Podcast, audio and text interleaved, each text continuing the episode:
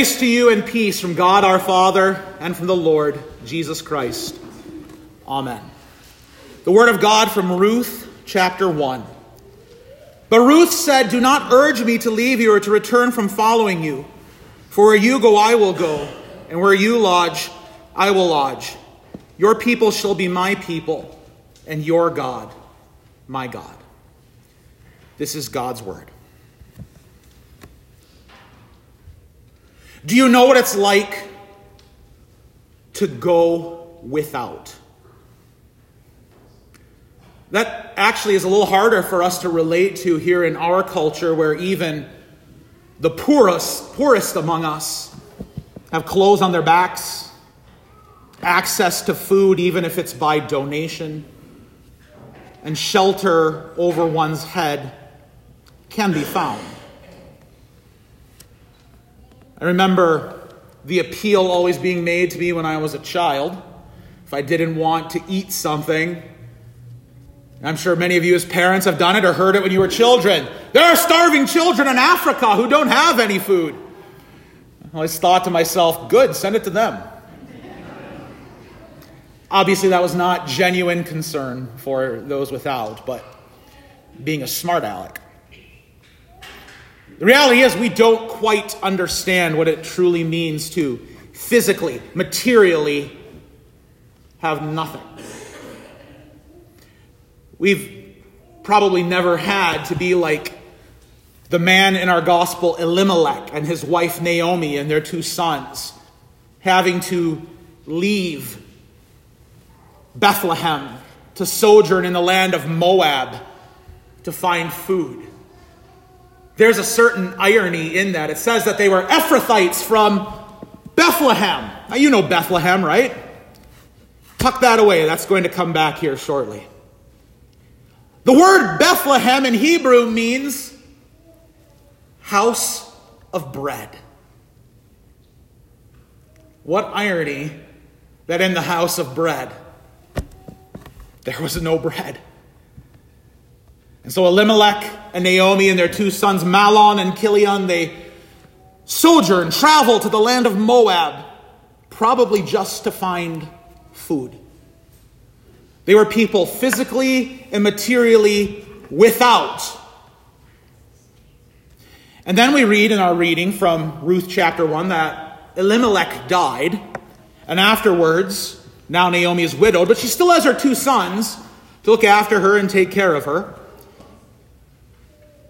and her two sons, Mahlon and Chilion, take for themselves Moabite wives, one named Orpah and one named Ruth. And then we read tragically Naomi's two sons die.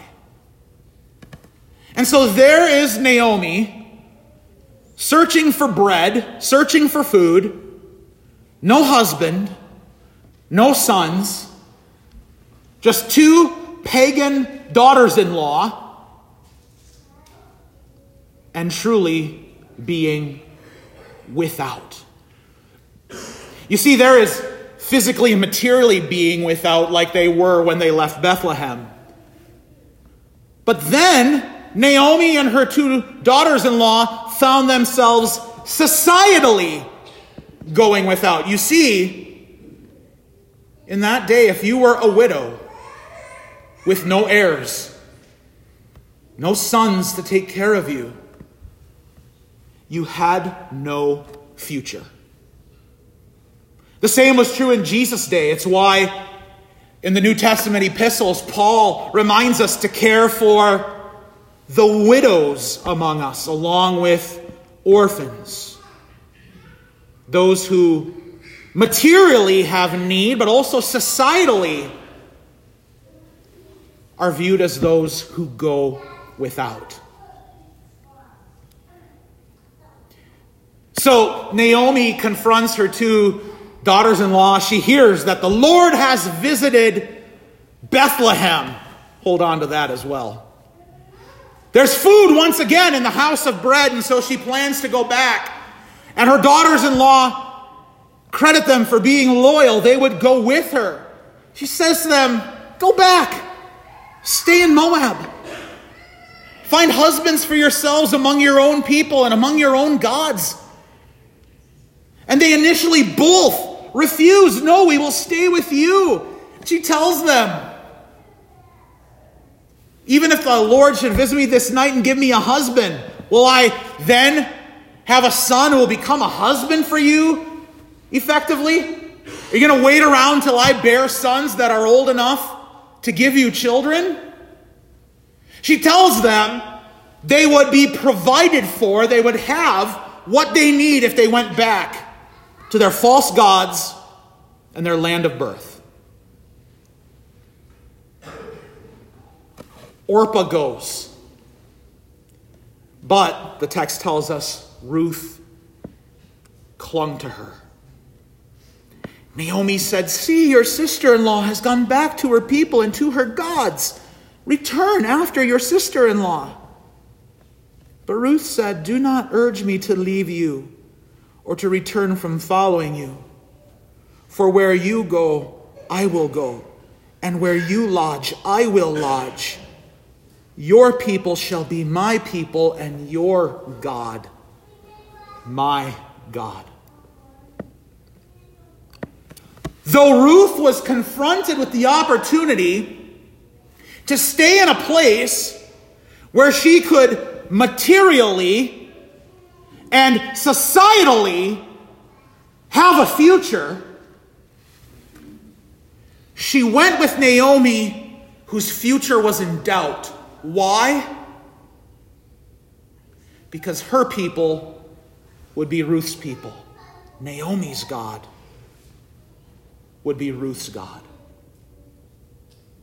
When holding up the two together, that even though materially and societally she may have nothing if she stayed with Naomi, Ruth went the way of the God of Israel to be counted among the people of Israel. Now, you may not materially or economically or physically have ever truly gone without. Perhaps you felt pretty darn close to it. Maybe societally, you have felt a little bit more of that. Indeed, we are, as the church, being pushed further and further into the margins of society and continually divided into one class of people versus another class of people by ideology, by belief, by political persuasion. Indeed, culturally, there are those we regard as having no value the unborn, the sick and dying, those who don't necessarily live up to the standards of others that are set. And yet, God operates by a different standard. Those who seemingly are without, who seemingly have no future before them, are the ones he redeems, purchases for his own people. You see, if you were to read the rest of the book of Ruth, and I would certainly encourage you to do so, it's not a long book, only four chapters. You would read about how Ruth did find a husband. His name was Boaz. And our book calls him a kinsman redeemer. Now, it was customary in those days, this is a custom that has long since gone away from us culturally, that if a man died before he could provide his wife with an heir. It would fall to a next of kin to take that widow for his wife and provide her with such. And yet, in the case of Elimelech and Naomi's family, there were no more sons. And they weren't even in the land of Israel at that point to find a relative. But find one they did and Boaz would redeem Ruth. Ruth would be married, Ruth would have a son. That son was named Obed. And Obed would have a son named Jesse. And Jesse would give birth or father a son named David. Yes, that David. King David, ruler of all Israel. You see, Ruth is the great grandmother of King David. And of course, out of the line of David came David's greater son and David's Lord, Jesus Christ Himself. If you were to go to the Gospel of Matthew in the first chapter and read Jesus' genealogy, there you will find the name of Ruth, a Moabite, a Gentile, a widow with no future materially or societally. And yet the Lord God saw her differently. Because the Lord God redeems and takes for his own those who seemingly have no future. And you know what? That is every one of you and me as well. Because though we might think we've got the future lined up, we've got everything taken care of, got everything I need materially, got everything I need financially, I've got everything under control, the Word of God says, stop and look again. Your riches won't get you into heaven. Your retirement won't get you into heaven.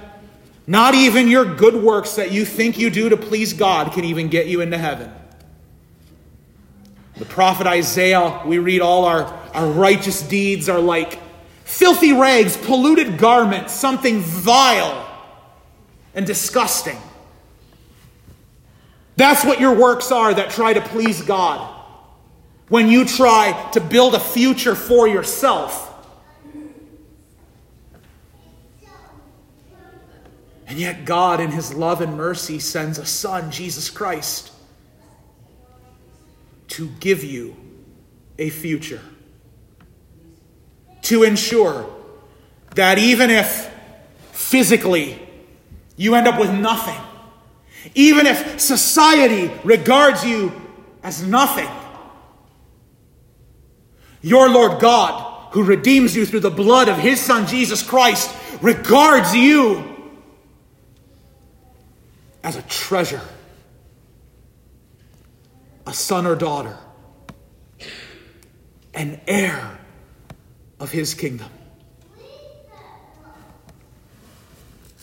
Though at one point, the house of bread, Bethlehem, lacked bread.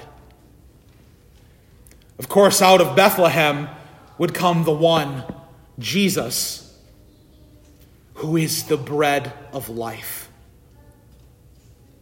The one on whom you and I, dear brothers and sisters, we feed today. The one who gives his body given with bread and his blood given with wine to feed us and nourish us and promise us and assure us of